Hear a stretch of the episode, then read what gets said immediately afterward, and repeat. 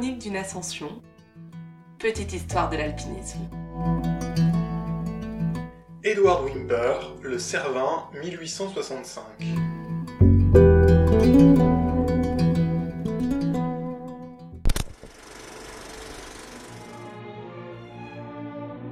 Entre 1855 et 1865, des dizaines de sommets des Alpes sont conquis pour la première fois.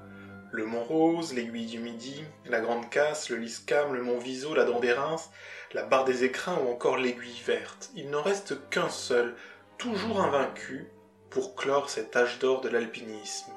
C'est le Cervin, ce sommet de 4478 mètres à la frontière entre le Val d'Aoste italien et le Valais suisse, est reconnaissable à sa forme pyramidale presque parfaite. Wimper découvre cette montagne dans les années 1860 et rêve dès lors de la conquérir. Il s'y essaie à plusieurs reprises mais échoue.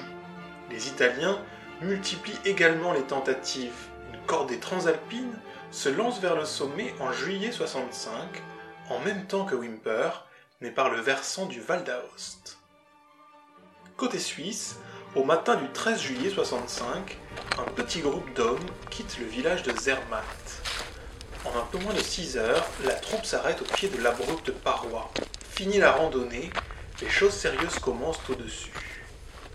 Aux côtés du Britannique Edward Wimper, on retrouve le guide chamonnière Michel Crow, le guide de Zermatt Peter Togwalder et ses deux fils, ainsi que trois autres Anglais, Douglas, Adaho et Hudson. La bourgeoisie britannique occupait une place très importante dans les premières décennies de développement de l'alpinisme. On peut même dire qu'elle a largement contribué à la naissance de la discipline. Le camp est installé aux alentours de 3300 mètres d'altitude sur l'arête dite du Hornly. Une partie du groupe passe la nuit sous la tente pendant que les autres préfèrent s'allonger à la belle étoile. En ce début d'été, le temps est splendide et ne semble pas prêt à se détériorer. Le lendemain, le groupe s'élance. L'un des jeunes Togwalder, qui avait aidé au portage, quitte le groupe pour rentrer à Zermatt. Les sept autres grimpeurs attaquent la montée.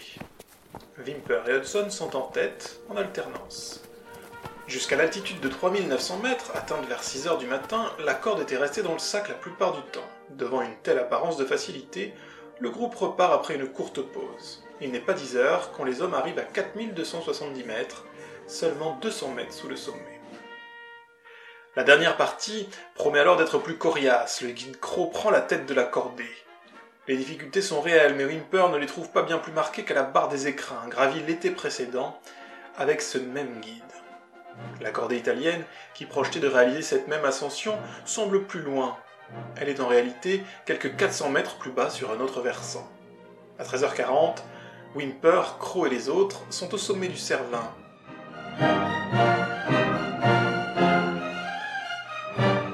Ils savourent leur victoire, restant près d'une heure sur cette cime si longtemps convoitée. Sur un bout de papier, glissé dans une bouteille, Wimper écrit les noms des membres de la cordée.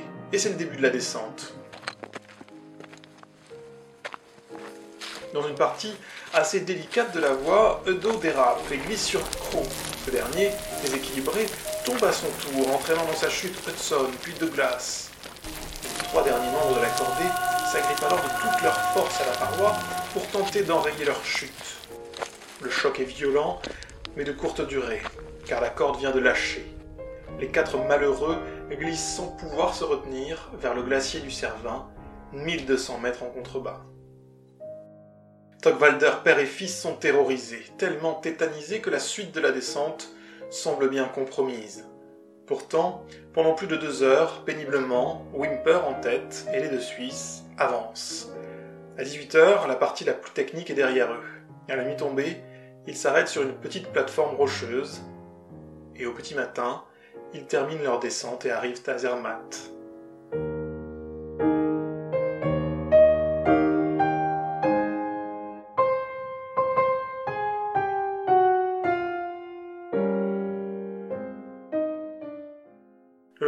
Une caravane de secours s'ébranle et monte en direction du glacier. Wimper est de la partie.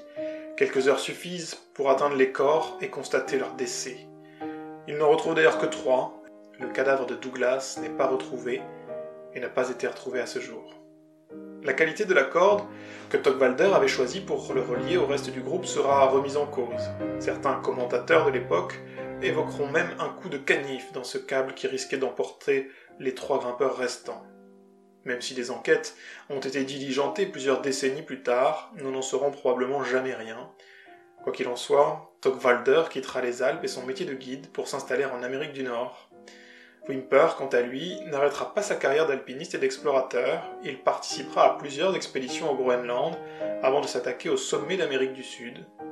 En janvier 1880, il réalisera notamment la première ascension du volcan équatorien, le Chimborazo. En hommage au guide tombé au Cervin, un des sommets des Grandes Joras prendra le nom de Pointe Croc dans les années 30. Il se situe juste à côté de la pointe Wimper. Cette dernière était baptisée depuis la première ascension de juin 65 Wimper l'avait réalisé avec l'aide d'un guide de Chamonix, un certain Michel Croix. C'était Édouard Wimper, le Cervin, 1865.